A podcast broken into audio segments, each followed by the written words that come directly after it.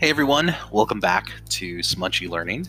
Um, so today we're actually going to be talking about data versus the market and really what that means. So here today, um, it's fascinating to for you know really anyone, but especially me, to watch um, how people will take data um, and, and, pull it a little bit out of its context of what it's supposed to be used for. Um, now let, let me let me get into that because this one's this one's going to be kind of funny, but also interesting as as we look through what we do here. Now, to be fair, KPIs, all those things are extremely important um, in what we do today. Um, understanding the data sets that you're given, understanding your conversions, understanding um, any of the information that is given to you to make a wise business decision and an investment decision, and if not an investment, then a marketing decision, um, or just understanding why things are going so well, right?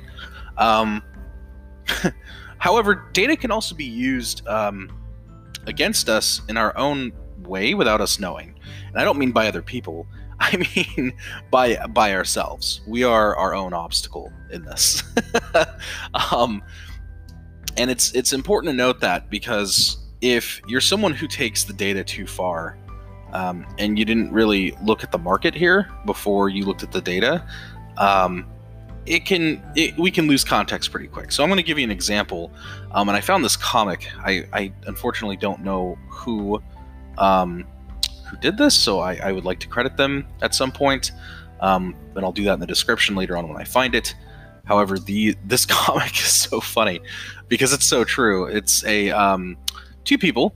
Uh, one looks to be a man, the other a woman, and they're standing in front of this pile of like robotic garbage and trash. And um, the the tagline says, "Thanks to machine learning algorithms, the robot apocalypse was short-lived." And the man says, That was surprisingly easy. How come the robotic uprising used spears and rocks instead of missiles and lasers? And the uh, woman says, If you look to historical data, the vast majority of battle winners used pre modern weaponry. And while that is an absolute true data point and a fact, um, if you're going to use that against guns and lasers, you're going to lose, right? So it's so important to understand um, how you're using the data and why the data is even important to begin with. And I think that's something that a lot of people will get wrapped up into is they're just like, "Oh, give me the data, give me the information, give me all these things without actually checking if it's the correct data set they should even be using in the first place." And that could be, you know, more of just um, they had a different assumption. This is why validation is important in user research.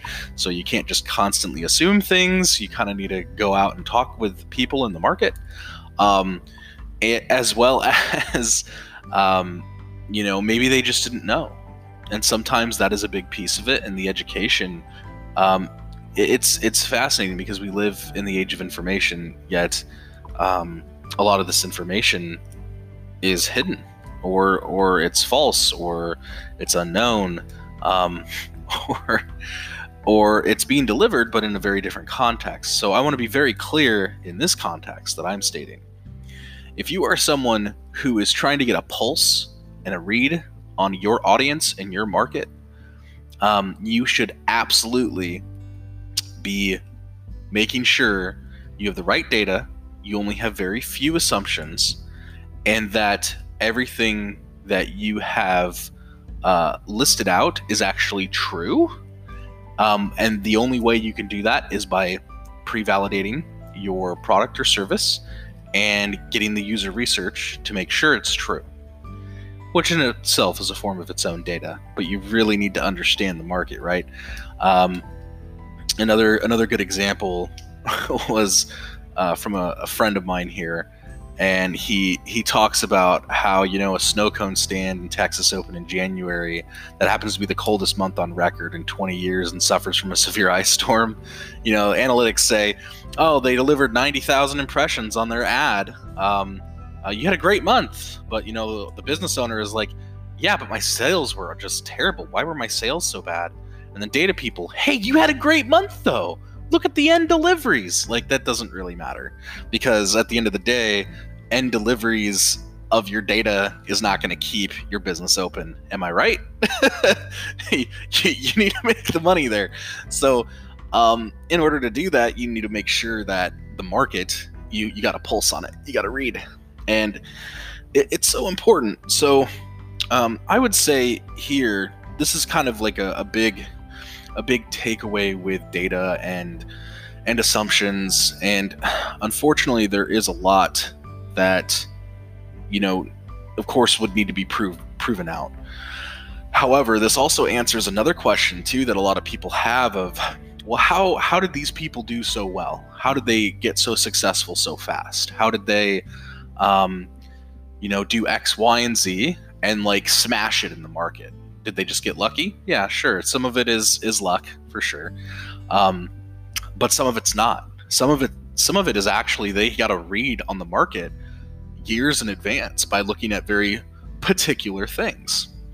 And um, sure, data can help drive that, but this is something that, as a person in your field or your um, business or your market or whatever it is you are trying to do, um, it's very important to stay in touch with the market.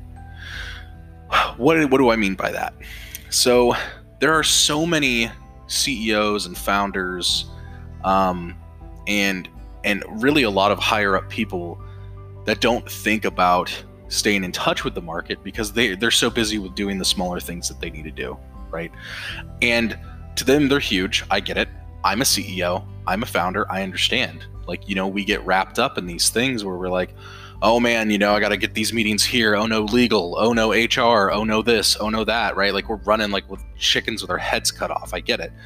But if you don't stay in touch with the people who are actually purchasing your things, whatever it is, you will lose a pulse on the market. Now, sure, I know there are going to be others out there that say, well, this is why we hire people to do that. Yeah, yeah, it is. However, as the leader of your company, um, you need to be a bit of that strategist. You need to understand that market. And you need to understand it really, really well because, as the strategist, as the general, as that person who is walking into this, um, you can't really lead your people to success if you don't know where to find it. so if you take anything away from that key piece, those are the two things you really need to take away. That especially that quote, you know, you, you can't lead people to success if you don't know where to find it, because it's true. It's so true, and um, it it will hurt you and everyone else with you um, if you're not looking at the market. Now, with that said, I'm certain there are many questions around well, how do I look at the market? How do you know what these things are? How can you find and tell um, what what is hot and what is not, right? Like how how do we know? Well, there are many different ways to know. Um, but I would say the first piece of this is understanding the art of observation. It sounds funny when I say that, thinking of observation as an art. But the reality is that it's very true. You need to know why you're looking for these things and how to look for them and where to look for them. This will require a lot of time studying, understanding, patiently waiting, um, and really looking at what it is within your market and why it's hot. So, for example, um, we'll talk about the tabletop industry here. For me, I knew that board games were pretty hot you know, they they were kind of hitting the market with because of Kickstarter and all these other things that were happening. Um, you know, Stegmaier releasing stuff in 2012, and and he was brilliant. He did it in an amazing way, right? Um, and later on, he realized, oh man, this this really works. I can you know develop a process and hand out these books that will help people with board games. Um, and it's true, and he did, and it did wonderful. Uh, today, when you fast forward to 2020, um, I'm starting to see a pulse on something different, and I'm starting to see the burnout in gamers, like tabletop board gamers. I'm starting to see it. I'm starting to see, um, you know, people are still playing, they're still buying, they're still definitely doing those things, but it's it's fascinating to watch. Um, you know, people hit that level of burnout or not trust Kickstarter because a few bad eggs, right? Um, so that that's pain point one, but um, something that has been uprising that I kind of figured would do so here sooner or later within a lot of these market areas because it's just it's withstood the sta- you know the the uh, statement of time here is just um, RPGs tabletop RPGs were were always going to start climbing and they were going to start climbing pretty fast. Um, not only because they've been around forever and we can you know we can thank Dungeons and Dragons for that one um, thank you TSR um, but because in time, it was only going to be a matter of time when people wanted stories. They wanted to do more. They wanted to be more. And when you involve game mechanics and things like that into, you know, what RPGs are, um, it was going to climb. So, and here we are today. Uh, the but that's that's one hot piece that I foresaw only because I was so deeply embedded in the market. I grew up in tabletop games. I grew up in gaming in general, right? So like I already kind of knew what to look for. Now, if I was brand new into something, say, I don't know, what's a good example? Something that I haven't touched. Um, leather jackets or the clothing industry. I'd have no idea what to look for. Um, but where I would start is I would start identifying the hottest spots to be, the hottest places to hang out, what people are passionate about within those industries and start finding the influencers and the understand and the, those people that are very um, that, that are constantly showing up to places. And this is where this gets fascinating. No one ever talks about this. So we talk about the influencers but they're silent influencers too. And those silent influencers they could be your local walmart cashier. They could be um, you know someone who is working a third shift at a gas station. And you would never know. That's that's kind of the beauty of this. This is actually why um, i think it's so important to really understand people and love them. But i also think it's very important to um, recognize who, who those silent influencers are and why they're so important so in in this fashion industry or, or leather jackets or whatever it is i'm trying to do like very specific um, I would go and find those people because you start noticing who's showing up where, whether it be online or in person, who knows who, why they know who, uh, but most even most importantly, why this you know particular handful of people are constantly showing up, right? Um, and this can all go back to your data. All of this can go back to it. Um, it can go back to uh, how if this data is actually true, if it's you know proving out for what you, you need, or if it's just a, a hot set of data garbage, right? Um, because that's true too. So I'm not making any assumptions. I'm just trying to figure out who is what in this market. Um, and then later on, once I have found the, the specific people that I needed or the things that I'm doing, I can actually tie this back into that data and use the data the way that I need to.